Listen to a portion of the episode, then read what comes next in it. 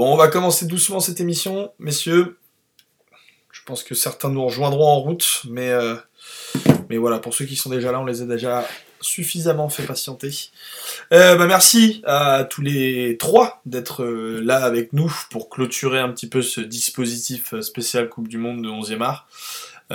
Merci à Thibaut et à JB de nous avoir accompagnés pendant toute cette, Coupe du Monde, c'était top. Et bonjour à toi Florian, je n'ai même pas pris le temps de te présenter encore. Euh, comment ça va les gars? Écoute, euh, après une défaite en finale de Coupe du Monde, après un tel match, euh, mon cœur ressent un vide énorme. Ouais. Mais euh, je suis très très heureux. Thibaut? Vous Un peu comme après une séance de biking euh, à la salle, tu sais, où t'as as cramé euh, 12 000 euh, calories en 5, en 5 secondes. Et euh, la dernière fois, j'ai failli vomir, tellement j'étais mort. euh, euh, donc, euh, Donc ça non, va pas. moi j'ai passé une super Coupe du Monde. Je trouvais que c'était une Coupe du Monde très intéressante. Même si je ne suis pas payé par le Qatar, pas encore. Voilà, ce que je tiens à dire aussi, euh, aucun de nous n'est lobbyiste du Qatar et n'a été payé par le Qatar, ou alors c'est qu'on est très mauvais parce qu'on n'a vraiment rien gagné. Donc, euh. Il n'y a, que- il y a que le football, moi, qui me paye, donc c'est déjà pas mal. c'est ça. Et euh, non, belle, belle Coupe du Monde, on va, on, va, on va y revenir et avec plein de choses à, à, à voir. Moi, j'ai pu faire plein de, il y a plein de détails qui, sur lesquels m'arrêter. Il y en a plein d'autres que, sur lesquels je n'ai pas eu le temps de m'arrêter. Ouais, on va revenir évidemment Et sur euh, tout ça. Je vais quand même demander comment va Flo parce que j'ai passé, euh, j'ai passé cette petite finale avec lui et euh, ça a été un petit peu compliqué. T'arrives à t'en remettre un peu? Ouais, t'es t'es resté, t'es resté prostré plus longtemps. T'es Ouais. resté prostré plus longtemps. Non, ça va, j'ai toujours un peu sous le choc de cette finale. euh, surtout, j'ai une part de moi qui ne veut toujours pas croire que le match est fini. J'aurais envie que ce match dure une éternité et ne se finisse jamais. Mais, mais j'ai quand même, quand même accepté la défaite. Et, Est-ce que toi et on aussi, m'a t'as passé- eu l'impression de découvrir Comment le métaverse Est-ce que toi aussi, t'as eu l'impression d'être dans le métaverse dans- Bah, dans- écoute, si c'est si, si c'est ça le métaverse, en tout cas, je veux bien finalement. Je suis pas si réfractaire que ça. Euh, non, non, puis surtout que l'Argentine, bon, c'est c'est toujours assez amer de dire ça, euh, même pas 24 heures après, enfin un peu plus de 24 heures après, mais ça fait quand même un super vainqueur. Et, et, et voir autant d'Argentins faire la fête, c'est quand même, euh, c'est quand même quelque chose qui, quand on est fan de foot, nous remplit de joie. Ouais, c'est clair. Euh, J'ai oublié de le préciser, mais tous ceux qui nous écoutent euh, en live sur Twitch, euh, n'hésitez pas à, à poser vos questions dans le chat. JB, Thibaut et Flo, éventuellement, si vous avez des questions pour Flo, sont là pour vous répondre. Et bah, tous ceux qui nous écoutent en différé, par exemple, par contre, n'hésitez pas à vous abonner ou à partager, comme ça, on aura encore plus de visibilité pour la Je précise que je ne répondrai qu'aux questions sur Neymar. Mais, vraiment que sur Neymar. Très bien. Euh, bah messieurs, euh, on va commencer cette émission par euh, revenir évidemment sur cette euh, sur cette finale. Au-delà des émotions, vous, qu'est-ce que vous en avez pensé? Euh, Je me permets de te poser la question à toi, JB, parce que je pense que tu vas évoquer aussi les questions d'ordre politique avec la présence d'Emmanuel Macron. Ah, alors, euh, voilà, tu, me- tu me lances directement dessus. Non, non, non, je te, je te lance sur, euh, sur le match en tant que tel et, et on... Le match, euh, écoute, euh, j'avais j'avais dit que je ne répondrais à aucun média, j'ai bloqué tout, j'ai tout refusé, et j'étais avec 17 personnes à la maison, dont la moitié étaient des gosses. Euh, on a passé un super moment. Il y a des gens qui avaient jamais vu un match de foot. Euh, ça a hurlé comme jamais on a hurlé. Je pense qu'on a retourné l'immeuble. Euh, ça m'a rappelé beaucoup de souvenirs. Ça m'a créé de nouveau. Euh, je me suis couché en, ayant- en, en ayant eu l'impression d'avoir vécu un truc de dingue. Avec cette petite fêlure qui te dit ça aurait pu être extraordinaire. Bon, c'est juste fabuleux. Euh, et puis Kylian Mbappé, quoi. Parce que Ouais. mettre trois penalties dans un match au même gardien, qui est le meilleur gardien de ta compétition, alors qu'il avait ra- raté le dernier euro, sans parler de sa reprise de volée. Ouais, c'est chaud. Encore c'est- une fois, t'as écrit l'histoire quand t'es allé en finale et que t'es et que t'es une équipe de France. Hmm. Donc, euh, Hop. voilà. Ouais, Ouais, Mbappé- qui est déjà devenu le meilleur buteur de l'histoire des finales de, de Coupe du Monde. hein. Donc c'est une stat à 23 ans qui est assez intéressante quand même. Thibaut, toi, ton Qui retour risque rapidement de devenir le meilleur buteur de toute Coupe du Monde euh, confondue. Ouais, c'est vrai. Oui, parce qu'il est déjà à 12 et que le record est à 16, si je dis pas de bêtises. Thibaut, toi, ton retour sur le match? Euh, ben, on a eu une sorte de concentré de, de ce qu'est une Coupe du Monde, en même temps de ce que ce qu'est le football et de ce qu'est euh, ce que sont les émotions liées à ce sport sur un match. Euh, alors, je ferai une distinction avec, avec Séville, etc., parce que tu n'as pas, pas eu le sentiment d'injustice. C'est le, le seul sentiment qu'il n'y a pas eu. Euh, D'ailleurs, c'était plutôt, à mon avis, une bonne nouvelle, parce que ça, permettait d'éviter l'amertume. Et, euh, mais on a eu un, final à la hauteur de ce qu'a été cette Coupe du Monde-là, donc très, très, euh, très inattendu, absolument irrationnel sur plein de sujets. C'était une Coupe du Monde qui était complètement irrationnelle, en fait. C'est moi, j'ai vraiment appris, grâce à cette Coupe du Monde, tu me diras s'il était temps, euh, à faire la distinction entre ce qu'est la compétition et ce qu'est euh, le football. C'est vraiment deux choses qui sont deux quasiment deux sports, deux mondes à part. Même si euh, il y a dans la compétition, en particulier le mondial, une sorte de concentré émotionnel de ce qu'est le football. D'un point de vue purement tactique, d'un point de vue de jeu, d'un point de vue esthétique, esthétique en termes de forme, c'était pas du tout une Coupe du Monde. Euh, D'ailleurs, les compétitions internationales comme ça sont devenues loin d'être des références maintenant. Mm, ouais. Monde joue un peu de la même façon. Euh, en revanche, ça, ça a vraiment une. une euh, ouais, euh, tu t'apprends en fait. Moi, j'ai beaucoup appris cette Coupe du Monde. J'étais très, très content d'apprendre qu'il y a une notion qu'on appelle la contingence et que le football, c'est vraiment un jeu avec la contingence. C'est vraiment ce qui peut ne pas être. C'est vraiment ça, le, le, le foot et en particulier la compétition. Ouais, c'est intéressant. Euh, Flo, euh, je vais te lancer sur ta chronique. Je tiens juste à faire une petite précision. Déjà, à accueillir tous ceux qui nous ont rejoints. Je vois qu'il y en a quelques-uns qui, qui arrivent progressivement sur le live. Euh, petite erreur de ma part, puisqu'on a eu des petits problèmes techniques aussi sur le live. Euh, L'émission n'est évidemment pas un Tea Time Tom, c'est plutôt un, débrief de notre, de notre, enfin pas un débrief, c'est un débrief de la Coupe du Monde et la dernière émission de notre quotidienne. Voilà, une petite erreur dans le titre, je voulais le préciser. Euh, Flo, je vais te lancer sur la même question, mais toi, je sais que tu as écrit une petite chronique pour animer un petit peu tout ce débat et je vais te laisser l'expliciter. Exactement, pour revenir un petit peu sur cette finale et plus largement sur cette Coupe du Monde. Et ouais, voilà, c'est fini. Un mois de joute et de combat, de surprise et de coups d'éclat pour finir aujourd'hui avec une sacrée gueule de bois. Celle-là même où l'amertume se mêle à l'ivresse de tout un peuple qui s'apprêtait à nouveau, quatre ans après, à défiler. Et qui, au terme d'un scénario dingue, se contente seulement d'accueillir son équipe avec fierté. Celle d'avoir brisé la malédiction des tenants du titre de rêver un exploit unique depuis 1962, pour finir par leur ouvrir le panthéon des vaincus magnifiques, dans la lignée de leurs prédécesseurs de Berlin à Séville. Alors est venu le moment de fermer la page de cette Coupe du Monde si singulière et que l'on quitte en ayant la sensation d'avoir vécu un moment d'histoire. 24 heures, ce n'est rien, et surtout pas assez pour comprendre, redescendre et analyser, mais suffisamment pour se rendre compte d'avoir vécu un moment d'éternité, une finale déjà entrée à la postérité. Celle du couronnement à l'aube de sa fin de règne d'un roi céleste, divin et héroïque, magnifié par le triplé d'un prince déjà sacré, au cœur d'un mano à mano anthologique. Une finale de rêve au dénouement tragique ici, mystique là-bas, mais une seule certitude de Paris à Cordoba, qu'à la fin, le football finit toujours par prendre le pas. Magnifique Flo. Magnifique. Euh, bon, écoutez, maintenant que j'ai eu vos, trois avis personnels sur, euh, sur le match d'hier, je voulais qu'on revienne un petit peu sur, euh, cette compétition en général, parce que bon, tout a déjà été dit sur cette finale, euh, ou presque en tout cas, il y a plein de personnes qui ont fait des débriefs tactiques, etc., qui le font beaucoup mieux que nous. Nous, on voulait faire un débrief euh, sur cette compétition en général. Et euh, bon, je te parlais un petit peu d'Emmanuel Macron tout à l'heure, JB, mais, mais je voudrais plutôt que tu nous parles du Qatar toi qui connais quand même plutôt bien euh, ce pays, comment est-ce que tu es financé par le Qatar Oui, c'est vrai que tu es financé en plus, t'es ouais, t'es t'es payé.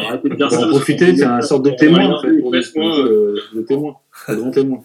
Non, non, le seul à avoir pris de l'argent ici, c'est Flo. Hein, Ouais, c'est vrai. Dire. vrai. Et alors lui, il a pris tout le monde, hein, Saoudien, Émirati, la totale. Ouais, ouais. J'ai juste revendu un maillot du PSG sur Vinted. Ouais, c'est ça. Ouais, mais il était signé par, par l'Émir Altani, ça change tout. Exactement. Euh, non, écoute, euh, j'ai bien aimé la formulation de Thibaut tout à l'heure. Cette Coupe du Monde, j'ai appris des choses. Et très honnêtement, je m'y attendais pas. Et c'est exactement ce que je voulais dire avant qu'il le dise. C'est super. Euh, voilà. Après, si on revient sur le politique, c'est probablement la Coupe du Monde la plus politique dans son traitement médiatique. C'est la Coupe du Monde qui est probablement la plus politisée, beaucoup plus que toutes les autres. Et je suis allé voir très très loin. J'ai pas le souvenir qu'on on en ait eu autant, qu'il y ait eu autant de traitements, qu'il y ait eu autant de d'approches. Euh, ça a ouvert les yeux aussi sur une chose, c'est qu'on a tendance à regarder le monde du de là où on se trouve et qu'on a tendance à oublier que les autres peuvent le regarder d'ailleurs en ayant une autre vision du monde. Donc ça, ça te rend moins bête. À cette occasion, j'ai beaucoup discuté avec euh, des journalistes africains, des journalistes asiatiques, euh, par le biais des rencontres, des interviews, etc. Et bah, tu te rends compte vraiment qu'on n'a pas la même vision du monde, euh, même avec nos amis canadiens, par exemple. Et ça, ça te rend encore une fois plus intelligent. Après, ce qu'on a vu, c'est une Coupe du Monde qui pose des questions. Et là encore, j'aime beaucoup la phrase de Thibaut, euh, euh, par exemple sur le boycott. Hein. C'est un vrai problème auquel on propose une, réponse qui n'est pas la bonne, en tout cas une mauvaise réponse. On s'est pas mal aligné, je pense, avec Thibaut sur, euh, sur deux, trois sujets. Et pour revenir, Bon, on est financé par la même Mais personne, c'est- sûr que. voilà, c'est ça. Ouais, c'est l'avantage, hein, c'est le Doha pour nous, c'est un aller simple, D'ailleurs-. Voilà. Il y a- il y, a Jules qui demande, euh, qui est sur le, qui est sur le live et qui demande euh, si c'est vrai que dans le privé, euh, JB appelle l'émir ma couille. Ça dépend à quelle heure, hein, à quelle heure il le voit. Ça dépend euh, à quel- C'est Al Macouille. Toujours, Ah, ma couille. toujours après l'apéro, tu vois. Là, ça va pas, on va pas tarder en rentrant en zone Macouille, là. Voilà. Et euh, Jules, euh, je te dis ça comme ça, mais on en parle demain au déjeuner. Et là, tu verras ça ne pas comme ça. Euh, non, euh, ce qu'on a vu, c'est euh, comment un régime autoritaire pouvait aussi servir du sport à dessein, et comment il avait le droit de le faire parce qu'une institution internationale le lui permettait. Il faut aussi le rappeler. Il n'y a pas que euh, a pas que le Qatar. Si Qatar a fait tout ça, c'est qu'on lui a permis de le faire. Qu'on n'oublie-t-elle pas aussi une chose, et ça, je sais que ça fait ça fait pas plaisir, mais en dehors de toutes les questions légitimes, euh, droit, des, droit des migrants, droit des travailleurs, droit des LGBT, droit euh, finalement euh, au respect de l'environnement, le Qatar a le droit de se développer aussi et elle a le droit de profiter des failles des autres. Ouais, il a pris sa relax, hein. Il a pris sa relax, t'as vu ce que j'avais dit? Et voilà. Et après, une fois qu'on a dit ça, euh, non, cette Coupe du Monde, elle se termine par une politisation de l'événement par notre président, Ouais. que moi je trouve plutôt normal dans la présence. Alors peut-être qu'il a été un peu trop présent, mais en tout cas il y était, et c'est ce qu'on attend d'un président, c'est que euh, dans la lignée euh, thaumaturgique de nos rois, euh, bah, on vient soigner finalement par la position des mains. Alors là, il a été très tactile, euh, et on a vu des champs quand se crisper un petit peu. Est-ce qu'il fallait le faire? Oui, il fallait y aller. Est-ce qu'il fallait aller au Qatar deux fois? Oui, parce que clairement, on appelle ça les relations internationales. Alors on peut aimer hein, ergoter, euh, faire comme euh, certains éditorialistes de France Inter et aller se balader euh, sur Libération pour se faire entendre. Tant mieux, c'est bien, ça fait parler dans certains cénacles. Mais la réalité, c'est qu'aujourd'hui, si vous voulez du Attention, attention. J'ai vu quelque chose sur Libération. Désormais, je suis, sens obligé de défendre. Non, non, après, moi j'ai beaucoup aimé le traitement de Libé. Alors ça, pareil. Euh, je me permets parce que j'ai souvent euh, tapé sur la presse généraliste euh, à certains moments. Là, j'ai trouvé que le niveau de traitement de la presse et des médias français avait été euh, assez exigeant, et notamment Libé. Euh, le dernier dossier qu'ils font sur le Maroc déjà, et euh, sur, la finale, eh ben, ça te permet de comprendre ce qu'une presse que tu finances permet de faire quand tu as des gens intelligents. Et je dis pas ça uniquement parce que Thibaut a, a écrit au moins deux papiers dedans. Euh, le Monde a fait aussi son taf, avec parfois des positionnements qui n'étaient pas les miens, ou qui allaient même au-delà du mien. Euh, je pense qu'on a tous gagné avec cette Coupe du Monde, sans omettre, parce que là, on va encore nous accuser d'être pro-qatarien et d'avoir touché des millions d'euros. La seule chose que j'ai trouvé dans le placard, moi, c'est 35 centimes et des Playmobil. Hein, donc, euh, on va se détendre. Euh, moi, j'ai trouvé qu'on avait enfin compris, en tout cas essayé de comprendre, la complexité de l'événement. Et je me suis senti moins bête à la fin qu'au début. Thibaut, euh, on a beaucoup, enfin on a même fait une émission nous ensemble euh, avant la Coupe du Monde sur la question du boycott. Euh, Qu'est-ce que tu ressors de, de tout ça? Est-ce que tu penses que les 28 millions de téléspectateurs qui ont regardé euh, 9. vingt- Alors moi, je 29, veux pas accabler, je veux pas accabler les boycotteurs qui se, qui se sont rendus compte même que leur position était intenable. Euh, et plus, plus ils se sont euh, enfermés dans leur boycott, plus ils se sont rendus compte qu'elle était intenable. Alors, on fait une question de valeur, de principe, et s'y sont tenus, une infime minorité. D'autres se sont rendus compte assez rapidement de la superficialité de cette thèse.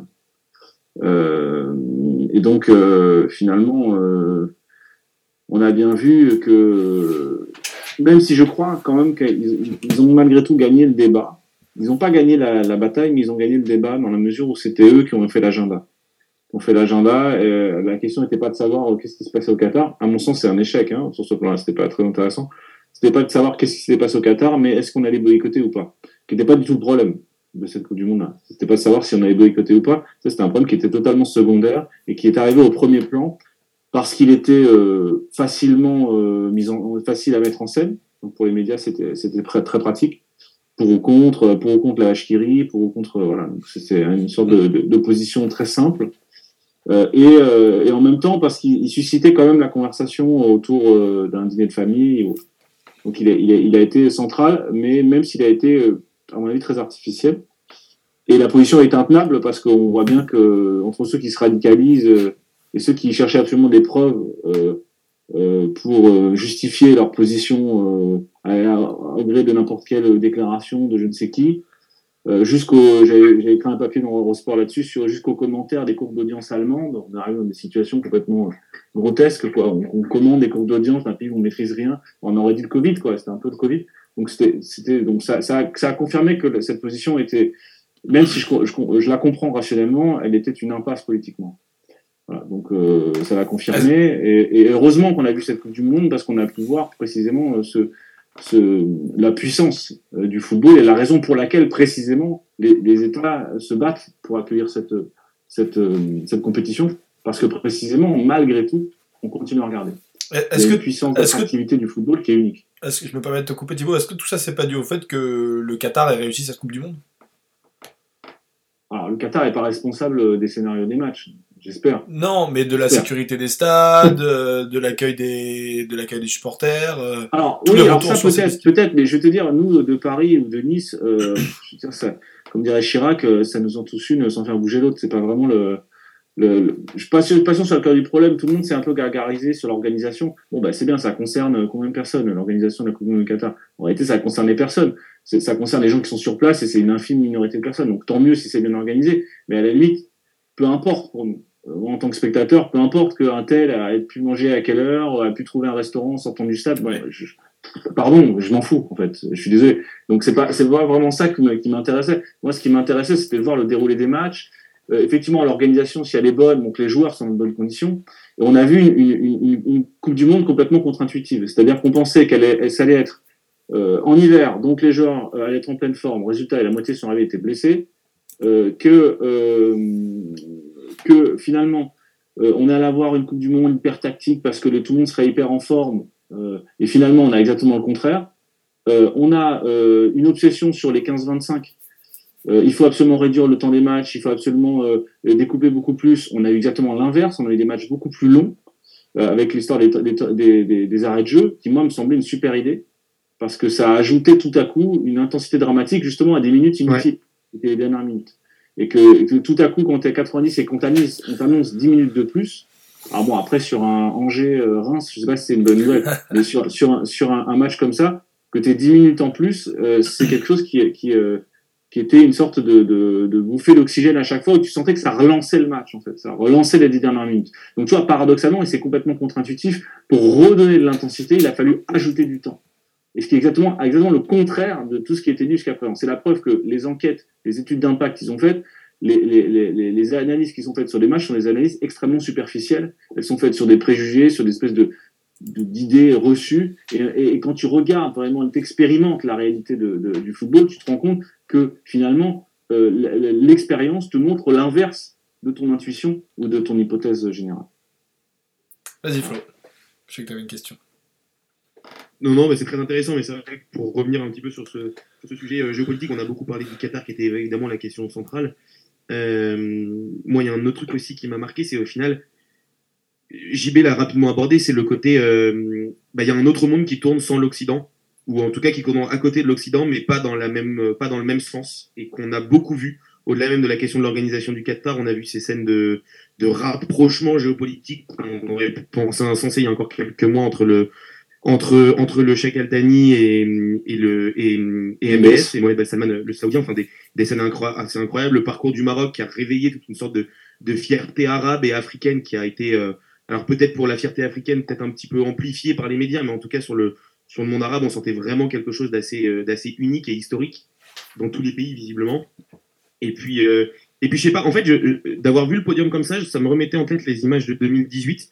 Et même si voilà l'équipe était pas qualifiée pour les raisons qu'on connaît, ça me fait aussi penser qu'il y avait un grand absent par rapport à 2018 qui était Poutine. On ne saurait pas du tout si le, la Russie se serait qualifiée ou pas euh, avec, euh, avec l'exclusion de son équipe. Mais où au final, euh, bah, on se disait que dans ce monde-là, bah, lui avait sa place à côté de ces gens-là aussi. même si on aimerait qu'il en soit autrement.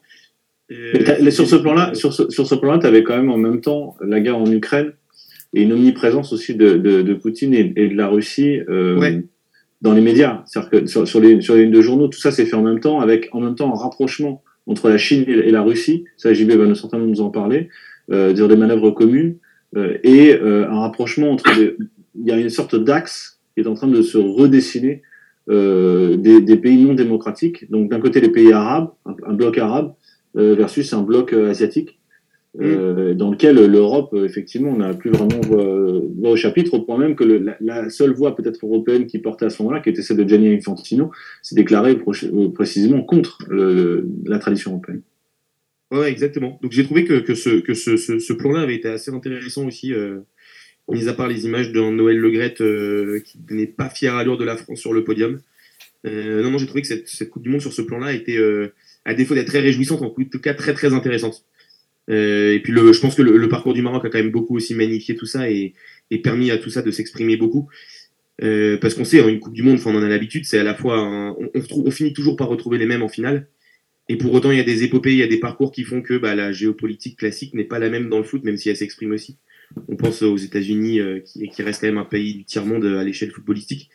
Mais ce qui est aussi intéressant, on avait parlé un petit peu tout au long en, analysant les matchs, c'est aussi quand même l'émergence et le, le, retard de niveau de beaucoup de nations qu'on n'attendait pas, qui n'étaient pas des nations sportives, enfin des nations footballistiques en tout cas. Je pas, moi je pense comme ça à l'Équateur, au Canada. Alors l'Équateur c'est un pays de foot parce que c'est un pays d'Amérique du Sud, mais ouais, je trouve qu'il y a eu beaucoup de choses très intéressantes sur cette Coupe du Monde qui dépassent juste le cadre du jeu. Et, quand je dis intéressant, je dis encore une fois pas réjouissante forcément, mais, mais beaucoup de choses qui sont passées qui ont été très intéressantes à part, à part le terrain.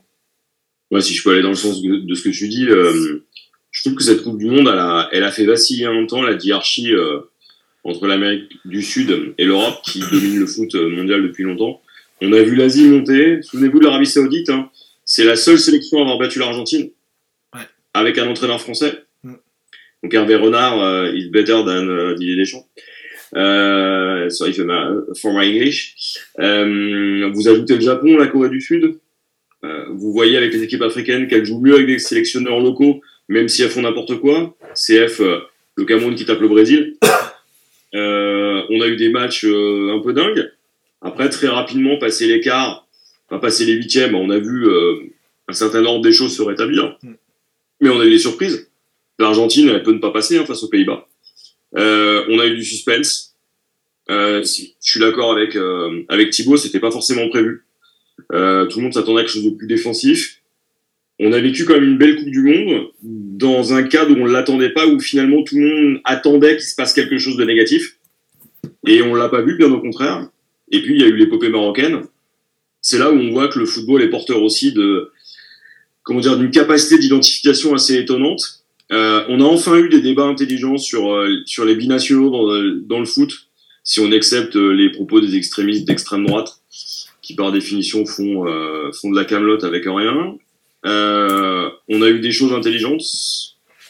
On a vu des gens qui pouvaient euh, exprimer plusieurs appartenances sans être forcément déchirés, tenaillés. Euh, voilà. Et puis, bah, on a les bleus, quoi. Ouais. Bon, personne n'aurait parié dessus, quoi. Honnêtement. Hein. Moi, le premier, j'étais là en train de me dire, si on passe les huitièmes de finale, c'est la fête. Ouais, moi, Après, je, je, je, je, rappelle que j'ai fait une chronique de 8 minutes précisant qu'ils allaient évidemment se cracher avant, le, avant la fin des avant le premier euh, tour. Moi je l'ai dit à France Inter, je dis euh, pronostic, euh, ils, ils, passent pas le premier tour. Donc, bien. Et, et, honnêtement, tu as aussi vu le là moi j'ai vu l'intelligence d'un homme. Alors peut-être que la suite nous dira le contraire. C'est le management de Deschamps à certains moments. Tu te dis il fait des choix, tu les comprends pas. Derrière ça performe, tu sais pas pourquoi. Euh, une capacité à se rapprocher de gens qui l'auraient peut-être pas managé de la même manière il y a quelques années, euh, une bande de gamins. sur honnêtement, si on t'avait dit que t'étais à ça de gagner la Coupe du Monde avec Colomboigny, Ouais. euh, le tout avec la moitié de ton équipe euh, type euh, à la maison au vestiaire. Euh, bon, après il y a des points négatifs. Enfin, il y a- se souvenir de la Coupe du Monde, c'est peut-être aussi un gâchis, mais du côté des, des joueurs qui n'y étaient pas ou qui sont partis. Je pense à Benzema qui a, qui a arrêté sa carrière aujourd'hui, euh, comme pour finir de parasiter euh, l'histoire d'une équipe de France. euh, C'est son anniversaire aujourd'hui. et c'est son anniversaire en plus. Ouais, je pense que c'est pour ça qu'il l'a fait. Ouais, je pense aussi, mais bon, Ouais, ouais. un peu dommageable. C'est celui de Kylian demain, donc on attend le tweet de Kylian demain. ouais. Bah, disons que le timing, euh, pff, bon, encore une fois, il s'est raté. quoi. C'est dommage parce que c'est un super joueur, il était ballon d'or.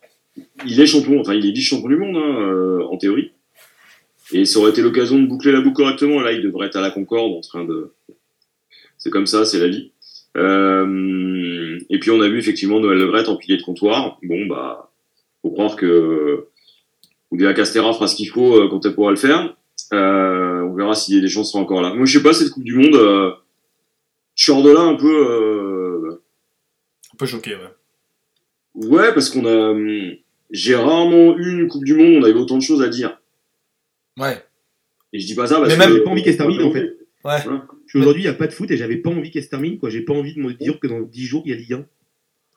Ah, arrête, toi, tu peux être truc pareil, toi, PSG Strasbourg, bordel. Ouais. Oh, l'enfer. Et dans 12 jours, il y a Coupe de France. Encore pire. Château. Ouais, mais en même temps, c'est le, le vrai foot qui recommence. Non, mais je- Ouais, ouais. On va, pouvoir, on va pouvoir enfin parler tactique, euh, reparler de Régis Lebris. On va pouvoir, euh, on va pouvoir à nouveau euh, parler de football. Quoi.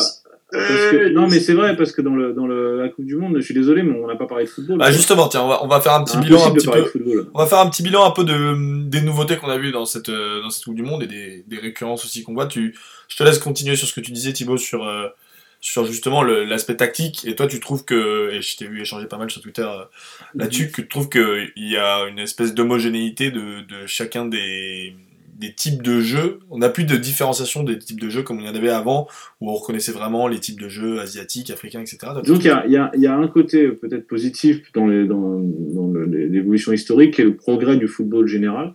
C'est un progrès général. Il y a, il plus de vraiment de- d'écart énorme. Euh, En gros, tout le monde peut taper tout le monde sur un match, quasiment. Euh, L'Équateur, bon bah ils prennent euh, l'Équateur ou le Costa Rica, tu peux dire bon ils prennent notre départ. Même l'Équateur, ça dé- démarre bien. Costa Rica, ils prennent une danse d'entrée, mais tu sais pas, ça sur sur 10 minutes, s'ils prennent pas les deux premiers buts, tu, sais que ça peut basculer sur n'importe quel euh, n'importe quel match. Tu as des joueurs qui jouent dans les grands championnats à chaque fois. Euh, on parle de l'effacement de l'Europe en termes d'Europe puissance. En revanche, euh, l'Europe est omniprésente en termes de, de, de culture de jeu, euh, en termes de référents. Ouais. Euh, tu parlais des sélectionneurs africains. Certes, ils sont locaux, euh, sauf qu'ils sont tous formés en Europe. Et ils se revendiquent comme étant des, des entraîneurs presque européens. Regragui l'a dit lui-même. Ça vous étonne qu'on joue comme les Européens. Euh, donc c'est très intéressant sur le, dialogue culturel, sur le rôle de l'Europe, sur le, de, de- de- euh, sur le mouvement de, si je puis dire, de décolonisation du football. Euh, où l'idée où l'Europe s'en éloigne, mais en même temps elle est omniprésente. Donc c'est assez un phénomène assez assez, parado assez paradoxal. Et ça c'est le côté euh, peut-être le plus euh, plus intéressant. Après, ce que j'ai trouvé moins intéressant, c'est que on a eu à la fois une omniprésence du discours euh, tactique pour justifier des trucs qui étaient complètement irrationnels en réalité et, qui sont des euh, qui sont des, des, à part des constats sur le passé, à part des, euh, reconstructions rétrospectives, on a bien malin celui qui pouvait prévoir que les deux les deux derniers buts de l'équipe de France, les deux buts puissent se marquer en trois minutes, alors que la France était sous l'eau. Bien malin celui qui pouvait prévoir la, la, la, victoire de l'Arabie Saoudite contre l'Argentine, euh, bon, à part ma femme euh, qui connaît rien au foot et qui a parié et qui a gagné des sous, euh, tu vois, c'était vraiment. Moi, je vis avec Paul Le Poulpe, hein, donc elle, a- elle, elle a tous les promos, mais elle connaît rien au foot, c'est extraordinaire. Est-ce que elle, elle a gagné de l'argent au moins grâce au Bien Qatar sûr, bien sûr, beaucoup plus que moi. Ouais, bien sûr, elle, elle a joué le Maroc, elle a joué la- la- l'Arabie Saoudite, elle a joué euh, le, le- le Japon, enfin toutes les grosses cotes quoi, et toutes les grosses cotes passaient, donc ça c'était pour elle très bien. Euh, mais euh, sinon non, je trouve que c'est, c'est ça a remis un peu la tactique à sa place. Euh, donc ça c'est pas une mauvaise chose. Et je, je parle, euh, moi je, je fais mon mea culpa aussi là-dessus, hein, parce que moi-même j'ai, j'ai fait partie de ce discours-là. Ça a remis la tactique à sa place et ça a, ça a redonné au football son, son, son sens premier, sauvage, qui est euh, qui, se, qui se rapproche de la boxe. Où vraiment le match d'hier, c'était c'était un match de boxe. Ouais. C'est-à-dire, il est dans les cordes, mais il est toujours pas au tapis. Il est, il est dans les cordes, mais il est pas au tapis. Tu tapes, tu tapes, il est toujours là, et puis tout à coup, sur euh, un direct du droit, euh, un direct du gauche, euh, tu, tu retournes le match. C'est, euh, Kinshasa 74, euh, Ali euh, Foreman. C'est, tout à coup une, sur un coup, il peut se passer quelque chose. Donc ça, ça a remis un peu le, le, le football dans sa configuration initiale, mais ça l'a éloigné en même temps aussi du football euh, moderne et le plus pointu qu'on peut qu'on peut voir euh, le week-end, y compris, et je parle même de la Ligue 1. Et je, je termine juste sur un- une remarque. Les meilleurs joueurs des, des- quatre finalistes sont des joueurs de Ligue 1. Euh, Ouais. Comment ça se fait qu'en Ligue 1, ils ne performent pas comme ça? C'est ça, le, pour moi, le mystère, parce qu'on peut se gargariser le fait que voilà, euh, le petit Unai, il joue à Angers, etc. Angers est relégable. Ils ont Unai et Bouffal dans la même équipe, ils sont relégables. Et là, ils sont dans, dans la même équipe avec des joueurs certainement inférieurs sur les autres postes. Ils sont au quatrième de la Coupe du Monde. Donc, soit la Coupe du Monde à un niveau Ligue 1, soit notre Ligue 1 sous-performe, sous-performe complètement par rapport euh, à, à la qualité de ses joueurs. Bah, après, tu prends l'exemple du championnat du millénaire aussi. On peut pas. Tu vois, on n'a pas, tout- on n'a pas tous la chance de, de regarder de la Ligue 1. Flo, tu voulais en dire?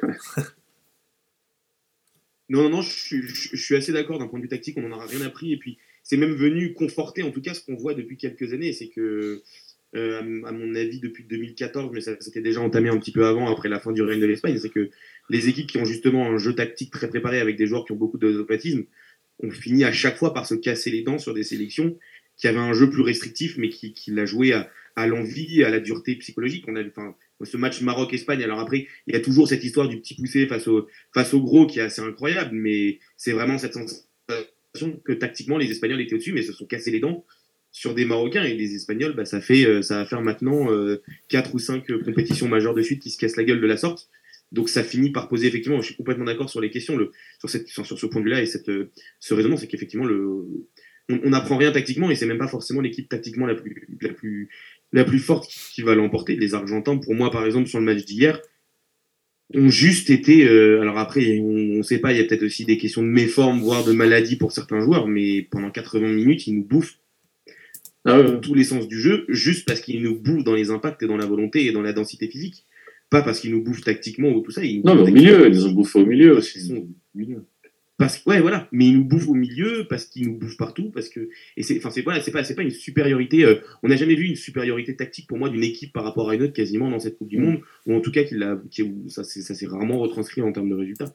Moi, je suis d'accord que le, la principale, euh, le principal enseignement à tirer du jeu, au-delà du règlement et de ce temps additionnel, c'est plus l'émergence de certains joueurs qu'on a un peu l'habitude de voir en Coupe du Monde. Euh, je, je vais même pas citer Amrabat ou tout ça parce qu'il y a des joueurs, même si c'est des bons joueurs, on attend qu'ils confirment aussi haut niveau. Ça peut être des, ça peut être des coups de, des coups d'un soir à l'échelle d'une Coupe du Monde. C'est plus la prise de pouvoir de certains jeunes. Euh, on voit l'Angleterre avec Bellingham, on a vu ce qui restait de l'Allemagne, même si c'est très compliqué avec Moussiala. Et puis, et puis c'est cette sorte de passation de pouvoir sans passation, parce qu'au final, c'est le roi qui continue à gagner face au prince. Mais enfin, cette, cette finale-là, je pense que c'est quelque chose qu'on vivra tous une seule fois dans nos vies. Une finale avec euh, autant de dramaturgie, mais une sorte de mano à mano. J'aimais beaucoup l'image des boxeurs que tu utilisais, Thibaut, parce que on a effectivement ces deux équipes qui, à partir de la 75e, se rendent coup, à- coup par, coup par coup, mais c'est aussi une sorte de, de deux mecs sur un ring et les deux, les deux plus grandes stars du foot actuel probablement qui se, qui Mm. se donnent les coups. Et la dramaturgie n'en finit pas de nous servir puisqu'ils vont se retrouver dans 10 jours euh, au parc contre Strasbourg. Donc ça va être assez fabuleux. Enfin, je pense pas qu'ils seront là les deux, mais Mm. peut-être en tribune. Mais c'est vrai qu'on a eu pas mal de retours sur. Enfin, j'ai lu pas mal de trucs, moi, sur le fait que, bah, au final, dans cette compétition, hormis la finale, il n'y a pas de match légendaire. Hormis euh, peut-être le but d'Mbappé en finale, il n'y a pas non plus de buts qui resteront dans l'histoire. Et ce qui est paradoxal, c'est que pourtant, c'était une super Coupe du Monde. Ouais, t'es peut-être dur. hein. Bah, Peut-être- d- Ah, le... dis-moi, le coup franc de Végors, peut-être? C'est-à-dire que De des matchs qui restent, euh, tu vois, par exemple, le Japon, euh, le premier match du Japon, euh, la défaite de l'Argentine en entrée. Ouais, mais c'est. Oui, mais est-ce que c'est des matchs qui vont vraiment rester dans l'histoire de la Coupe du Monde ou plutôt dans l'histoire de ces nations-là? Alors, pour nous, non, mais pour eux, oui. Oui, Ouais, la, la victoire de l'Arabie Saoudite contre l'Argentine, euh, oui peut-être, euh, peut-être, peut-être. oui. On était en- sur un truc le plus what the fuck euh, depuis longtemps. Ouais, ouais. Euh, bah, Franchement, qui a un- joué, à- je te dis, à part Paul Le Poulpe, qui a joué euh, l'Arabie Saoudite, ça Et, euh, on en connaît, hein. Nous, on en connaît. Hein. On en connaît, ouais. Ah, bah, j'en connais une, ouais. Donc euh, non, euh, c'est ce qui est intéressant, c'est que tu as eu l'impression que euh, il fallait respecter le jeu dans cette Coupe du Monde. C'est-à-dire que tant que la, la fin du match n'était pas actée, tu pouvais gagner. Et ça, ça faisait très longtemps que j'avais pas vu ça. Des équipes qui avaient un- une capacité de détermination, euh, de refus de la défaite, qui les a amenés justement à ne jamais rien lâcher au- au-delà du rationnel. Euh, Non, mais tu vois, l'histoire du temps additionnel, le JB, ça, ça, ça joue beaucoup. a ça. complètement.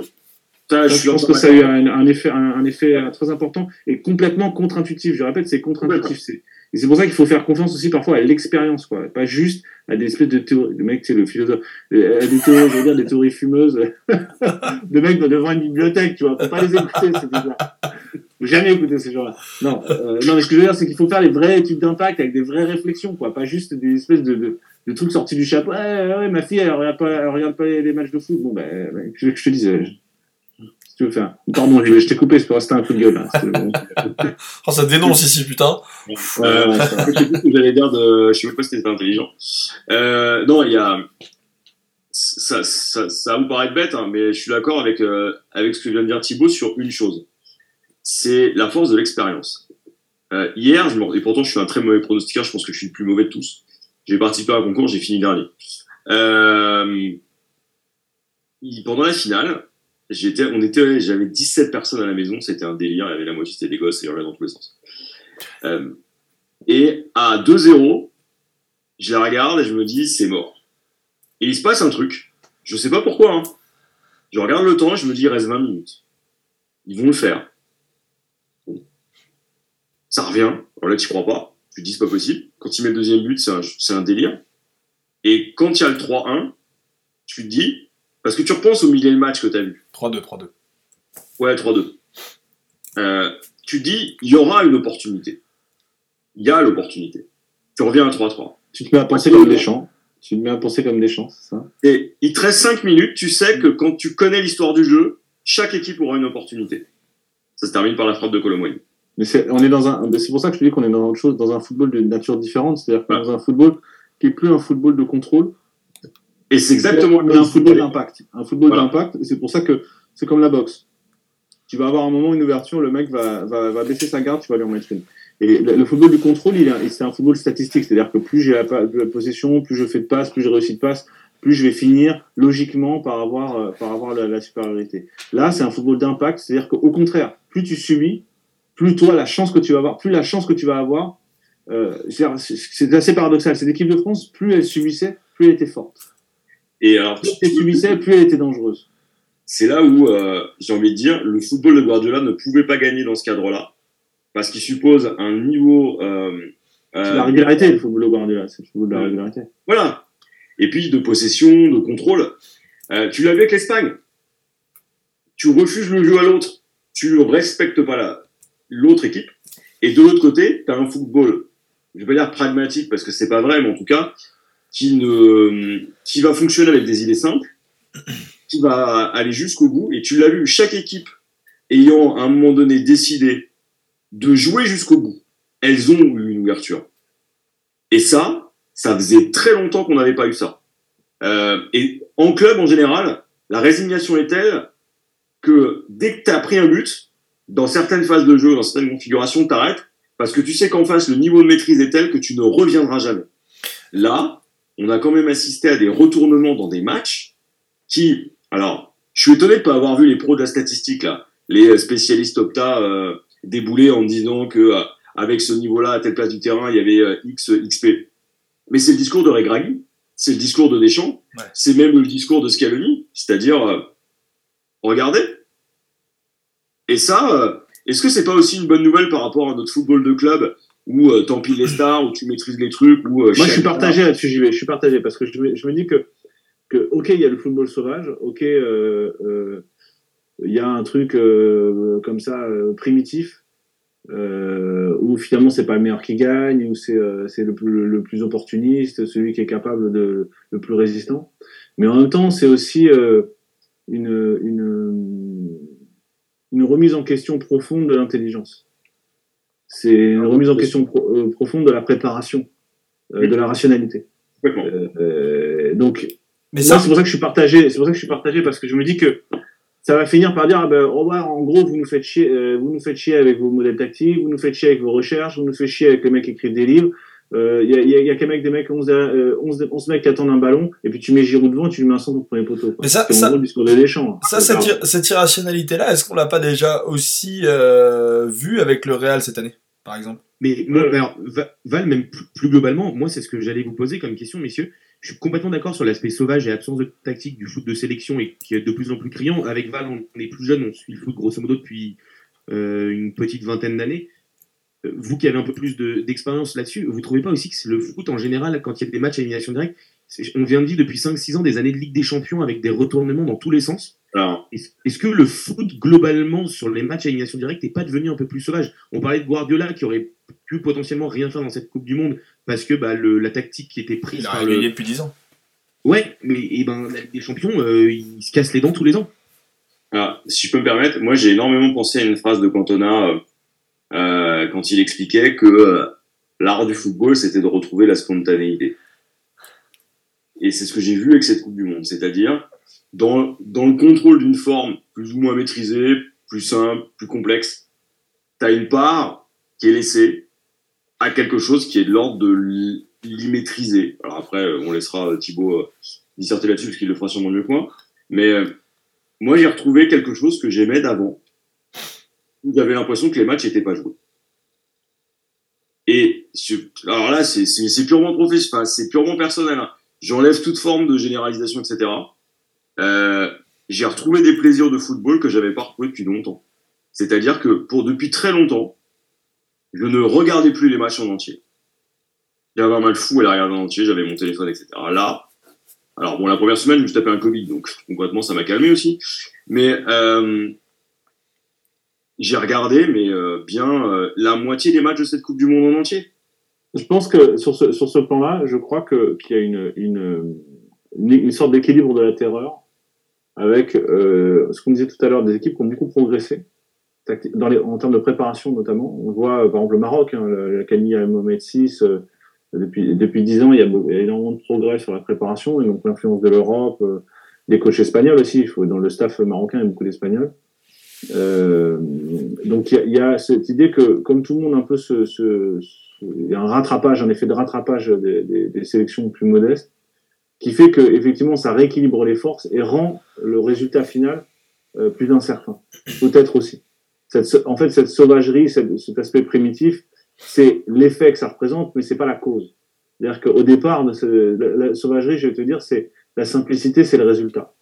La simplicité, c'est l'objectif. C'est pas le point de départ.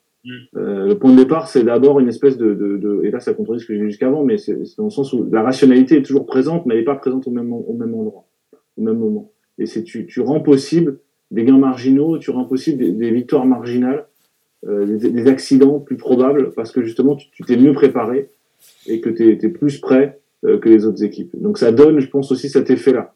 On a l'impression aussi que c'est c'est plus, euh, c'est plus primitif je, reste malgré tout euh, convaincu que c'est un football beaucoup plus basique, beaucoup plus simple. C'est d'ailleurs pour ça que Deschamps s'en sort très bien. Euh, parce que compte tenu de la pression, j'en ai parlé dans une chronique, compte tenu de la pression émotionnelle, la pression que représente un mondial avec d'autant plus d'importance qu'il a maintenant. On voit tous les débats qu'on a eu celui-là. Enfin, il y a une pression politique, économique, sociale extrêmement importante sur les épaules des joueurs. Rappelez-vous hein, le débat sur le brassard, le, le, le et faut-il regarder, pas regarder, est-ce qu'un tel va parler, pas parler. La pression est énorme sur les épaules des joueurs, et, ce qui fait que cette pression cognitivement fait qu'ils sont plus disponibles pour des schémas trop compliqués. Et, et, et, euh, et c'est là où les Français ont été forts, qu'ils ont été capables. Et c'est pour ça que quand tu avais une individualité très forte, euh, tu étais plus, plus armé que les autres parce que ça simplifie ton jeu. Et, et, et nous, contre les Anglais, euh, on est sous l'eau et c'est un centre pour les poteaux. quoi. C'est un peu plus simple hein, dans le football. Euh, et là, là, même la finale, euh, c'est un péno, euh, tu vois, c'est une situation un peu confuse. Et derrière, tu as un chef-d'œuvre d'Mbappé, mais c'est un 1-2, quoi. C'est un 1-2, et puis qui n'est pas, qui est pas un truc tactique, quoi. C'est c'est vraiment euh, purement de la- de la- de l'instinct, quoi. Donc, c'est, c'est, ça, à mon avis, c'est c'est- c'est cette dialectique-là, quoi, entre les, entre les deux. Moi, j'ai un autre truc qui pourrait peut-être éventuellement. Enfin, j'essaie de comprendre comment on explique un petit peu cette irrationalité. Et il y a un paradoxe que, que je trouve assez intéressant c'est que pendant la Coupe du Monde, c'est le cas sur la dernière, c'est le cas sur celle-ci, c'est le cas sur la, celle de 2014 aussi, on essaye des nouveaux trucs. euh, alors que c'est l'événement le plus suivi du monde et on se dirait normalement c'est l'endroit où on confirme ces nouveaux trucs. Quand je parle de ces nouveaux trucs, je parle des nouvelles règles d'arbitrage, je parle bon, du hors-jeu semi-automatisé qui a quand même accéléré les choses, je trouve. Et je parlais aussi des nouvelles règles d'arbitrage. Euh, moi, j'ai trouvé qu'il y avait une espèce de, de, un espèce de laxisme sur les décisions, euh, que ce soit en demi-finale ou en finale. Je veux pas tomber dans le, dans le, dans le mec qui, dans l'idée du mec qui se plaint, etc. euh, Comme quoi il y aurait des erreurs d'arbitrage. C'est pas ça l'idée. C'est juste, je trouve qu'il y a une espèce de Oui, forme de oui. laxisme? Compris. Ouais, voilà. Euh, ça, c'est paradoxal. Moi, je trouve qu'on essaye des nouveaux trucs à la Coupe du Monde.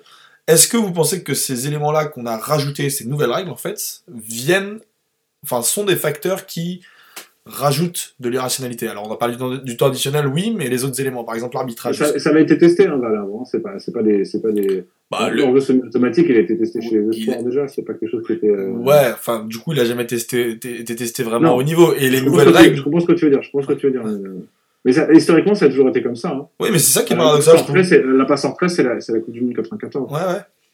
Euh, les changements, euh, c'est la Coupe du Monde 70, je crois. Euh, Et puis en général, tu le testes sur une compétition de jeunes juste avant, tu vois ce que ça c'est donne. la FIFA qui est détentrice enfin avec le board, avec l'international board, qui est, qui est le, qui est le l'org- l'organe qui dit le droit du, du football. Donc euh, plus la concurrence avec l'UEFA, la FIFA essaie d'être un peu l'avant-garde du football et donc essaye des, des, des choses que les autres dont, les- dont les autres s'inspirent.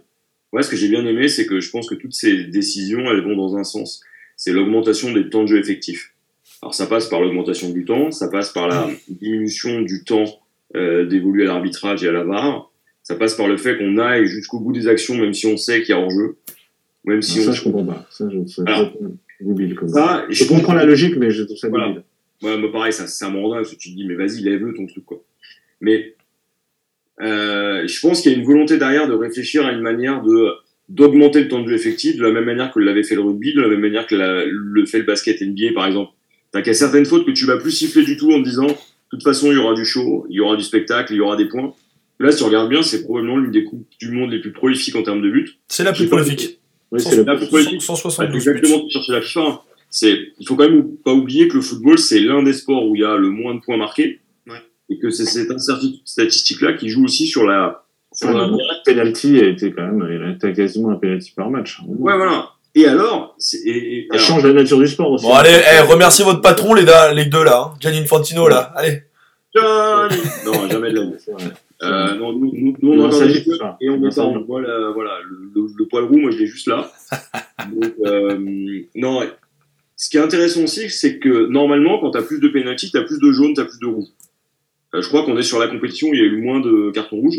Il y a aussi une volonté de, euh, de laisser couler. Un peu à la manière du foot anglais aussi, en disant, on va regarder ce que fait la première ligue.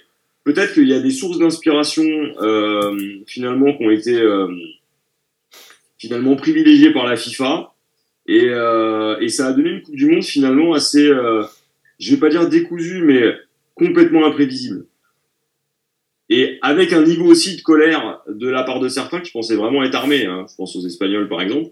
Les Belges, bon, tu savais que ça allait être compliqué. Ça peut-être été aussi un révélateur hein, de l'équilibre dans les groupes. Quand tu vois l'éclatement de la Belgique, quand tu vois euh, finalement que l'Allemagne ça marche pas. Mais rien que la sortie de Benzema. Qui connaît pas Rien que la sortie de Benzema où on sent, où on sent un groupe qui se remet à vivre euh, avec la sortie de Benzema et, Ah. et où Ça, moi je pas, mais en tout cas, ce qui sort, en tout cas, Ah. c'est que le groupe était pas mécontent de son départ et on sent que son histoire avec l'équipe de France, elle sera jamais un peu charitée. euh. Attendons de savoir exactement ce qui s'est passé quand Bien on sûr. aura la version de tout le monde, parce que je suis pas sûr aussi que euh, certains de nos amis euh, n'aient pas relayé aussi certaines thèses qui arrangeaient le groupe et qui permettaient à Deschamps de refaire de la cohésion en interne. Parce que mine de rien, quand t'as un élément comme ça qui part, euh, on, l'a expérimenté avec Zidane, ça peut être compliqué. Sans tomber dans, dans des théories du complot, la fabrication du comment dire d'un propos jo- journalistique à un moment donné, il correspond aussi à des logiques d'influence plus ou moins conscientes. Voilà, à mon avis, la réalité, elle est, elle est compliquée des deux côtés et euh, il y a peut-être des choses qu'on ne saura que dans 3-4 ans. Bon, voilà. Mm.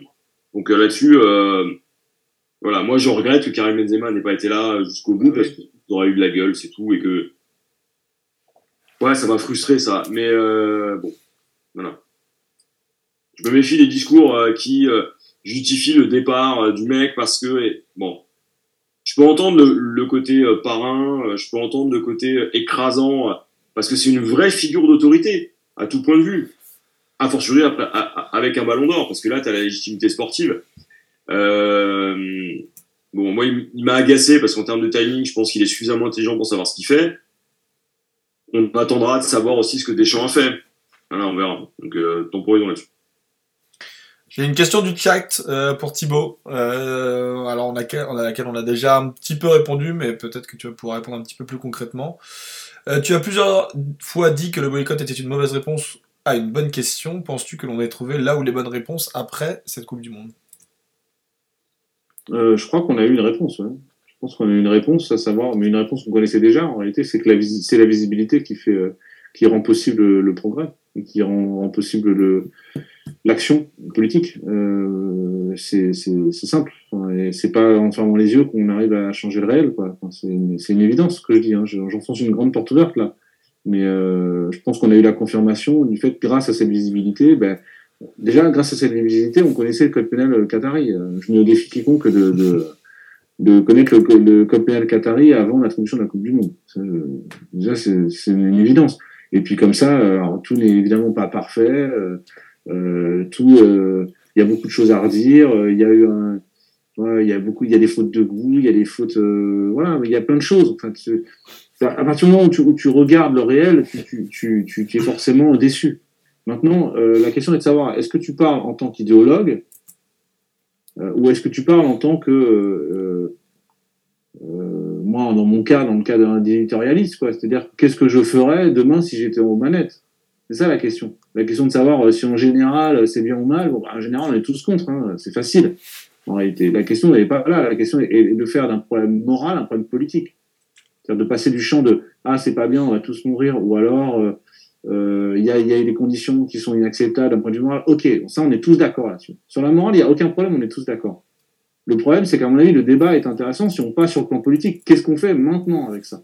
Une fois qu'on a dit ça. Euh, et, et- moi, j'ai toujours essayé de mettre le, le débat sur un plan politique et pas sur un plan moral, individuel, de il faut se fouetter ou il faut retourner contre soi-même sa frustration. Non, non, c'est pour ça que c'était une mauvaise réponse. C'est des réponses qui mènent nulle part. La preuve, regardez les, les taux d'audience, regardez l'effet qu'a eu cette Coupe du Monde, regardez la visibilité qu'a eu le qu'a eu le, le Qatar et qu'a eu le, le, code pénal du Qatar, par exemple, ou les conditions de travail. Enfin, je veux dire, on n'aurait jamais su tout ça s'il y avait eu ça. Si, euh, je vais refaire le débat. Euh, Mais à partir du moment où, euh, enfin, moi, ce qui m'a semblé depuis le début complètement incompréhensible dans ce débat-là, et après je vais pas, je vais pas remettre la cassette, c'est que Amnesty International avait déjà pensé le problème depuis 2012. Depuis 2012, ils s'étaient déjà posé cette question-là. Ils avaient déjà ré- réfléchi à cette question-là. Ils ont émis des rapports, ils ont expliqué leurs doutes, ils ont expliqué pourquoi ils ont pris la décision finalement de ne pas appeler au boycott. Ils l'ont fait publiquement. Et ça, c'est déjà pensé, c'est déjà prêt. Je ne sais pas pourquoi certains ont voulu absolument être plus euh, droit de l'ONU- droit de que, que Amnesty International, plus que les autres, en s'imaginant qu'ils étaient au-delà de toutes les structures qui existaient déjà et que eux auraient la, la, la position la plus adaptée à la situation. Moi, ça me semble complètement lunaire cette position-là. Et je l'ai toujours dit, je continue à le dire. Et je, pense que voilà, le, réel, le réel est là. Le réel montre bien qu'on n'a pas arrêté de parler de ça. On a parlé aussi de football et qu'on on en a jamais su, appris autant sur les pays du Golfe. Voilà. Et on verra bien ce qui se passe. On verra bien. Ouais, si je peux aller dans Non, ce c'est leur sens propre. On va regarder quoi. J'ai été très surpris euh, par ça, c'est-à-dire que d'abord, je suis assez content que cette Coupe du Monde ait offert une tribune absolument incroyable à Amnesty. Mm. Parce que je sais comment ils travaillent, je sais ce qu'ils font, et honnêtement, euh, ça a permis de vraiment apporter de l'intelligence et des choses euh, qui permettaient de comprendre ce qui se passait là-bas. On a aussi énormément entendu l'OIT, on a aussi euh, vu à quel point le Qatar essayait de se défendre, mais on a aussi beaucoup, beaucoup, beaucoup entendu Amnesty. C'est la première fois dans l'histoire du sport sur les 30 dernières années qu'on a autant de place donnée à une ONG. Et, et JB, et on avait entendu aussi le contradictoire.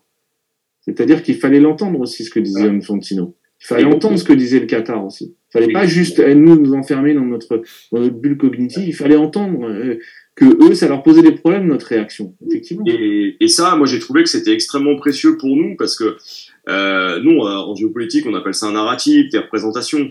C'est-à-dire qu'à un moment donné, euh, tous les schémas mentaux que tu as, bah, c'est des choses qui sont civilisationnelles et culturelles. Et on n'était pas dans le choc des civilisations parce que c'est trop facile, mais on était finalement dans des C'est un euh, dialogue, c'est un dialogue. et un dialogue. Et pour un dialogue, il faut être deux. Là où moi j'ai été étonné, parce que euh, on en a pris plein la gueule aussi avec Thibaut, faut, faut le dire un peu. En même temps, vous payez cher. hein. qui vont. Ouais, bah, on a été peut-être, hein, vu qu'on est les lobbies du Qatar. Hein. Ceci Heureusement qu'on a eu notre chèque. Hein. Ouais, bah, aura quel chèque Je vais pouvoir aller m'acheter des Smarties euh, avec mes 35 centimes. Mais euh, non, plus sûrement, j'ai été assez étonné, moi, de voir la radicalisation de certains qui ont continué à s'obstiner dans leur... euh, non pas dans leur boycott, mais dans leur volonté de rester à creuser leur sillon. Ce que je peux comprendre, hein, en se disant qu'ils étaient les détenteurs d'une vérité que personne ne partageait. Il y a un côté... euh, je, pour certains, je donnerai pas de nom, hein, parce que euh, j'ai été très surpris parce que je sais que c'est des gens intelligents, je sais qu'il y en a beaucoup qui le sont et qui se sont enferrés dans une posture. Euh, moi, si tu m'avais dit que demain le boycott fonctionnait, j'aurais, adopté le boycott. Je me serais, j'aurais juste regardé ce que ça donnait. Je dis pas que j'ai raison, hein, je dis pas qu'on a eu raison, hein, mais loin de là. Ce que je vois simplement, c'est qu'il y avait plus d'intelligence collective à regarder des choses plutôt qu'à essayer de préconstruire un truc, sachant que les trois quarts des gens qui sont exprimés te disaient de base, je ne suis pas au Qatar, je ne veux pas au Qatar, connaître le Qatar ne m'intéresse pas. Mm. Et pour y être allé, bah maintenant on peut le dire, hein, quand je suis rentré, euh, et pourtant on a été libre hein, sur place, euh, je suis rentré avec beaucoup moins de certitude. Et euh, là, moi, ce que j'ai vu, pour en avoir discuté avec énormément de gens qui n'étaient pas français, pour avoir discuté avec des potes allemands, pour avoir vu euh, des Néerlandais de très très près, euh, qui étaient très très très engagés sur le truc, et à l'inverse, à les, en- les, les gens d'Amnesty et beaucoup beaucoup d'Africains, euh, je me suis senti très français d'un coup, avec euh, cette habitude qu'on a de parfois être très euh, et on le voit avec les, la récupération politique qui a été faite euh, finalement avec la présence du président euh, sur le sol du Qatar. Parce que encore une fois, on n'a pas réfléchi. Et c'est peut-être ça. on a quand même une frange qui est assez étonnante. Qui tu, tu parlais d'idéologue tout à l'heure, euh, Thibaut. Moi, je, très honnêtement, hein, je pensais pas que c'en était à ce point-là. Peut-être un petit côté naïf, mais un peu surpris de- d'en voir encore qui lâche rien. Pense que c'est, le symptôme d'une polarisation des débats et, chez nous, ça a été une, question politique. C'est-à-dire, et, une, question politique une question, d'une question politique au sens de géopolitique, géostratégique, on est passé sur une question morale et ensuite sur, sur une question de politique intérieure et de politique interne au parti. À savoir, ça a été un problème pour la gauche en réalité, ce, ce, ce boycott, pour dire les choses très clairement. Ça a été un problème pour la gauche parce que la gauche n'a pas su comment se positionner par rapport à, ce- à cette Coupe du Monde-là et c'est recréé un vieux clivage euh, dans la gauche française entre le- les révolutionnaires et les réformistes. Euh, les révolutionnaires euh, à, à- tendance euh, un peu plus extrême, je le dis sans jugement, je, je- juste un constat, à tendance plus, euh, je sais pas, appelez ça comme vous voulez, euh, et je veux pas dire extrême, ça, ça, va les, ça va les vexer, mais vous voyez ce que je veux dire, vous voyez où je veux en venir, eux, euh, plus conflictuels, comme c'est le terme qu'ils emploient souvent, eux ont, trouvé dans cette, cette, ce- ce- ce- cette position de boycott une manière de justifier leur position. Et plus ils étaient minoritaires, plus ils étaient contents, en quelque sorte, parce que ça, satisfaisait une forme d'avant-garde de intellectuelle sur la Coupe du Monde. Et les autres, on l'a vu au centre, euh, les les centres gauche, euh, le PS et autres étaient plus emmerdés. Donc c'était des positions, c'était Anne Hidalgo, c'était euh, je, boycotte, mais en même temps je boycotte pas. parce que idéologique, parce que philosophiquement, ils n'avaient pas réfléchi sérieusement à cette question-là. Et donc, ils se sont fait prendre tous de court par cet événement-là, parce qu'ils ne l'avaient pas pensé. Et, je pense que c'est joué là un certain nombre de, de, difficultés idéologiques liées à la gauche française. La droite, c'est pas posé de problème. Pour la droite, c'est pas, L'extrême droite, c'est pas posé de problème. ni l'extrême droite. Mais même le centre droit, même les centristes, Macron, il ne savait pas, savait pas poser un problème, boycott. À aucun moment, ça a été un sujet. Ça a été un sujet pour un certain- une certaine partie de la gauche et qui est lié aux, aux querelles idéologiques à l'intérieur de la gauche. Et je pense que c'est ça qui s'est joué là et que tout, et, et tout, tout devenait un enjeu de positionnement politique par rapport à la gauche. Si tu boycottais, tu étais dans une certaine frange. Si tu boycottais pas, tu étais dans une autre. Alors, t'as ceux qui boycottaient pas, mais qui disaient qu'ils boycottaient. Alors, en vrai, c'était encore, euh, on, on nageait encore plus. Mais tu as, vraiment eu un positionnement et tu le sentais dans les discussions. C'est-à-dire qu'il y a un moment, il fallait que si, en gros, si tu étais vraiment euh, un mec de gauche, le vrai mec de gauche, euh, c'est Vincent Lindon, le vrai mec de gauche, c'est le mec qui boycotte parce que euh, c'est la belle âme et parce que lui, il pense vraiment à la souffrance du monde et les autres n'y pensent pas. Voilà. Il a une empathie, je sais plus qui a employé ce terme-là, une empathie que les autres n'ont pas. Euh, et ça s'est joué là. Et le, le débat s'est joué. Et c'est pour ça que c'était pour moi un débat qui n'avait pas de sens parce qu'en réalité on était sur un plan sentimental et ça supposait donc que tout le reste du monde, on n'avait rien à foutre. Alors que c'était le contraire. Alors que c'était eux qui en avaient rien à foutre parce qu'ils voulaient fermer les yeux, justement. Donc c'est donc c'est pour ça que moi c'est un, c'est un, c'est un débat que je trouvais merdique depuis le début parce que je trouve que c'était un débat interne à un parti qui n'arrivait pas à se positionner sur ce sur ce sujet-là. propre à ta conscience, c'est-à-dire que enfin, tu pouvais pas changer le cours du monde avec euh, juste le fait de couper ta télé. Ouais. c'est un truc, moi, je avec une, une, une autre chose qu'on a eue, et euh, c'est ce que me disaient euh, des potes, c'est qu'on nous a presque interdit le fait de prendre du plaisir à regarder un match. Alors que le problème, c'était pas le terrain, c'était autour. Oui. Et Ça, ça- ça- ça s'appelle le, le retournement des, le, retournement de la névrose contre toi-même. Tu te, tu te, comme tu peux pas changer le cours du monde, tu retournes ta frustration contre toi-même et contre les autres. Voilà, et c'est c'est un vieux, un vieux, euh, c'est un vieux problème en fait, c'est un, un vieux problème politique. C'est, euh, je trouve ça dommage parce que en réalité c'est c'est des gens intelligents en fait. Moi, ce que j'avais écrit dans le papier dans, dans Eurosport, c'est qu'il y a des gens qui connaissent le foot, quoi, qui ont fait ça. Et je trouve que c'est une situation dans laquelle ils ne peuvent pas sortir parce que et maintenant ils vont faire quoi? Ils vont faire quoi? Ah, À part chercher des raisons de boycotter encore. Donc tu rentres dans une logique qui, est- qui mène au nihilisme, c'est-à-dire à vouloir le rien, à vouloir le néant, pour pouvoir continuer à entretenir cette position-là et, et à entretenir une conflictualité qui est complètement artificielle en réalité, parce que c'est un débat pour personne en réalité, à part quelques-uns qui monopolisent débat. Donc je trouve ça triste. Moi, ça m'a- ça m'attriste. Mais, mais, euh, mais bon, après, bon tact. Hein, je, je, je, je- tant qu'on peut discuter, moi, il n'y a pas de problème, je le comprends. Bon, messieurs, je, je, vais, je vais vous couper. euh, je pense qu'on a, j'ai juste une dernière question très rapide, Val, finalement. Vas-y, vas-y, Flo. Euh, pour revenir sur un sujet alors plus léger mais lié à cette attribution de la Coupe du Monde au Qatar, ça aussi on n'en a pas parlé, était la première Coupe du Monde qui s'est jouée en hiver, ou en tout cas à mi-chemin entre l'automne et l'hiver. Euh, moi c'était un de mes gros points, je sais pas ce que vous en avez pensé, moi c'était un de mes gros points de d'incertitude. Est-ce qu'on est capable de vibrer pour une Coupe Mhm. du Monde euh, et pour une compétition internationale en plein novembre? Ah bah et, oui, euh, et au final, C'est bah, putain, j'ai kiffé. quoi. Ah ouais, bien sûr, bien sûr, c'est même c'est en termes d'audience, tout le monde, tout le monde a vu la différence. C'est-à-dire qu'on avait plus besoin maintenant, même quand Bah, ouais, ouais. Encore une fois, contre-intuitif. Depuis le début, pas- Ouais, encore une fois contre-intuitif. Alors Ah, attends, pardon, contre-intuitif. Encore une fois, là, on regarde les choses du côté français. Tu sais que c'est la première Exactement. fois que l'Argentin Oui. gagne une Coupe du Monde l'été. Et oui, il fait C'est pas la euh, première 5 fois qu'on la Bruxelles. dehors l'été. hmm. Hum. Oui, c'est l'été. Et là, clairement, on est sur quelque chose, qu'on, encore une fois, qui est très européano-centré. On regarde le truc en se disant, ah, c'est pas bien pour nous, mais les autres. Ouais, ils s'en foutent. mais on dit pas que c'est pas bien pour nous. Au début, on dit Non, non, mais euh, je dis, euh, Attends, on tu se rend compte que, que, Ah. Que le fait qu'il fasse froid dehors et qu'on puisse regarder des matchs en plein mois de novembre, ça nous égaye un peu nos, nos journées d'hiver. Ouais, c'est pas, mal aussi. Juste avant Noël, en plus, tu vois, c'est le, c'est le moment pour les gamins. C'est, t'avais le calendrier de l'avant et en même temps le, euh, les matchs de Coupe du Monde. euh. Donc, tu vois, encore une fois, on a des, on a des a priori, des préjugés et, et ça résiste pas à l'expérience, quoi.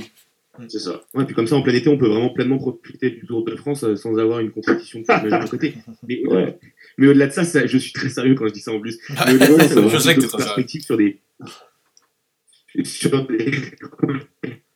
ça ouvre aussi d'autres perspectives sur des pays organisateurs qui ne pourraient pas accueillir. Enfin, on le voit depuis des années avec la Cannes qui s'organise régulièrement au mois de janvier euh, pour des raisons climatiques. Ça ouvre aussi des perspectives à des pays Ah. organisateurs qui qui n'auraient pas les moyens d'un point de vue climatique Ouais. d'accueillir des coupes. Alors, une même si c'est beaucoup de pays qui n'ont pas forcément les moyens financiers, mais Une réserve à ça, c'est que tu commences à avoir un- une autre tendance dans le sport. C'est ce qu'est en train de faire le CIO là pour les pour les Jeux Olympiques d'hiver. C'est que devant la difficulté à pouvoir organiser à- sur certains créneaux et notamment dans des sports bien particuliers, aujourd'hui c'est en train de faire un pool de villes, a priori une trentaine, c'est en train de se décider où probablement on va piocher pour les prochaines décennies.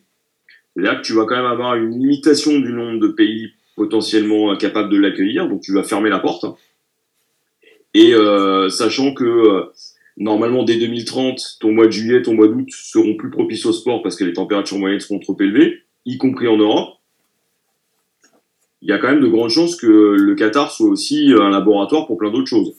C'est-à-dire qu'il est serait pas impossible aussi, vu les audiences, que euh, ait aussi des manifestations de la FIFA qui se décalent. Bon, messieurs, je, je- on est à 1h07 d'émission. Euh, On s'était promis de faire 40 minutes. Vous voyez, je vous avais dit qu'on ne tiendrait absolument pas. Euh, j'ai des petits remerciements à faire. J'ai juste un, un dernier mot. Euh, enfin, je voudrais, je voulais juste une dernière question pour vous d'abord. Dernière question pour voir. Est-ce que vous auriez un dernier mot après ces 32 émissions qu'on a fait dans notre dispositif 11e art? Le mot de la fin pour chacun d'entre vous. Kylian pour moi. D'accord. Ah bah tiens, justement, ça me permet parce que à l'instant même est tombée la, la prochaine une de, de SoFoot. Ouais, T'as vu? Ouais, Mba presque. Ouais. Marrant. Pas mal du tout. JB, un dernier mot? Euh, J'ai envie de dire Doha. non, euh, Pour ton salaire? Non, mais si je dois expliquer, euh, ça fait 10 ans que tout le monde fantasme sur Doha. Là, ça fait un mois que le monde entier est à Doha. Tu reviens de Doha, les gens ont compris ce qu'était Doha. Euh, enfin, en tout cas, plus qu'avant. Tout le monde a progressé avec cette Coupe du Monde et, euh, et c'est ça aussi. Et je sais pas si dans 11e art on l'a montré, mais en tout cas, euh, l'équipe a fait un taf de dingue. Thibaut, un mot que les gens comprennent?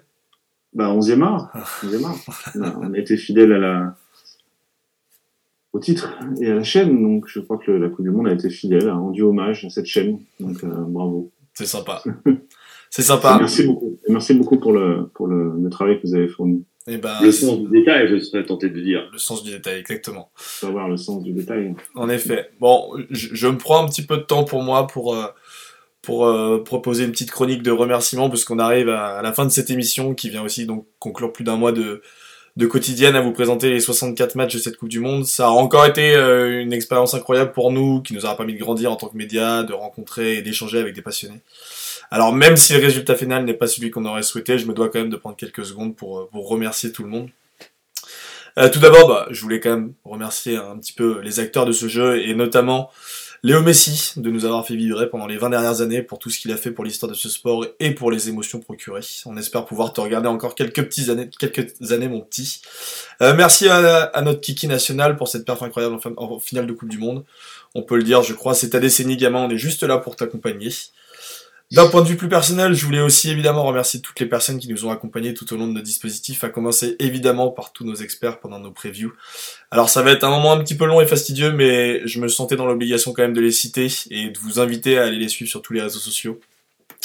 Donc merci à Jean-Charles Sabatier, à Football Therapist, à Kylian Besson, à Adam Agnon et, à Samy de la page Qatar, Football Qatari. Pardon, je la refais. Qatar Qatar Football France. Merci à Quentin Guesp, Enzo Pello, Diego Tonatu, Clément Bernet et aux copains de la page Polka et Nizna. Merci à Tom Williams, à Abdoulaye Dramé, à Cédric de la page de l'Actu Foot Croate, à Kevin Nieto et à Raphaël. Merci encore à Swan Borsellino, à Navi de la page Football iranien et à Antoine Blanchet, à Sofiane, à nos amis de la page Superliga N France. Merci aussi à Elias Bailiff, au Grand Vigi, à Rod Willem, à Raphaël de Griffe de Foot. Merci à Marcelin Chamois et à Amine El Amiri. J'arrive au bout, promis, il m'en reste plus que 5. Un big merci à Alex Rebero qui est toujours présent avec nous et toujours aussi sympa. Foncez vous abonner à la page Trivella pour tous ceux qui touchent au, pour tout ce qui touche au foot portugais, pardon. Merci à Lazare VP, à Antoine Beau, à Baptiste MGL, et enfin merci aux copains de la page Foot Suisse. Bon, vous avez cru que c'était fini, il m'en reste encore quelques personnes à remercier, tous ceux qui nous ont accompagnés évidemment pendant notre quotidienne. Guillaume des Irrésistibles Français qui a fait des allers-retours au Qatar et dont je ne préfère même pas imaginer l'état aujourd'hui.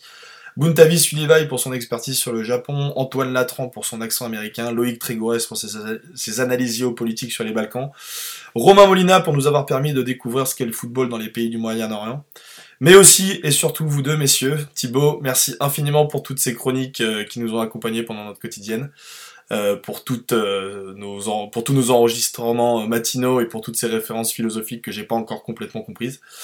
Et merci à toi JB, deuxième année consécutive à nous apporter ton expertise géopolitique, c'est toujours aussi top, même si je me demande comment tu feras l'an prochain quand tu pourras plus dire que le Maroc c'est la famille. Bon en tout cas, promis, on vous payera une bière pour tout ça. J'arrive au bout de mes remerciements. Voilà, voilà, promis, promis. J'arrive au bout de mes remerciements, euh, mais il faut quand même que je passe un big up au gars de l'équipe. Les petits nouveaux qu'on a recrutés cette année, Zach qui a fait un enchaînement, qui a vécu un enchaînement euh, brevet blanc, finale de Coupe du Monde pas terrible.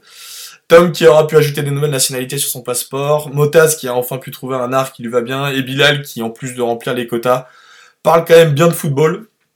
Et les vieux de la vieille, évidemment, Alex en tête, mais aussi l'ami Jules et le poteau Flo. toujours là pour tenir la baraque malgré des rotules vieillissantes. Et évidemment, un dernier immense merci à vous tous qui nous avez écoutés pendant, pendant tout, tout- enfin, tout au long du mondial.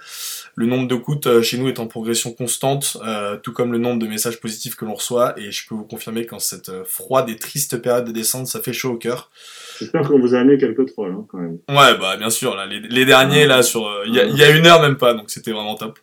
Ouais, Euh, voilà, donc n'hésitez pas évidemment à nous envoyer de la force, à partager, à liker, à streamer, à vous abonner avec tous ces moments et à nous soutenir aussi. Tiens, on a une cagnotte Tipeee qui est faite pour ça. Bref, c'est tout ça qui nous donne de la force pour aller de l'avant. On espère en tout cas que ce dispositif spécial euh, vous aura plu. Nous, on va prendre un petit peu de temps pour nous reposer, se changer un peu les idées, aller boire une bière avec JB et Thibaut. Mais on sera de retour début janvier avec plein de nouveaux podcasts de qualité. D'ici là, portez-vous bien, sortez couverts et malgré tout, malgré tout, vive le football. Merci beaucoup les gars. Ben, merci aussi à toi, Val, parce que du coup, t'es pas dans les remerciements, mais merci Ouais. beaucoup à toi pour le. Ouais, merci parce qu'on t'a bien pourri quand même. Hein. Donc, le-. T'es dispo? Non, je suis pas dispo tout de suite. Ouais. Attends, je suis pas dispo là, j'ai ma fille, attends là. j'ai Ça va, ça va, là. Vous étiez, ouais, t'inquiète, je suis dispo. vous étiez quand même assez dispo et assez tranquille, donc merci beaucoup encore à vous. Allez, merci à tous et, euh, et on se voit très bientôt sur 11e art. Ciao. Allez.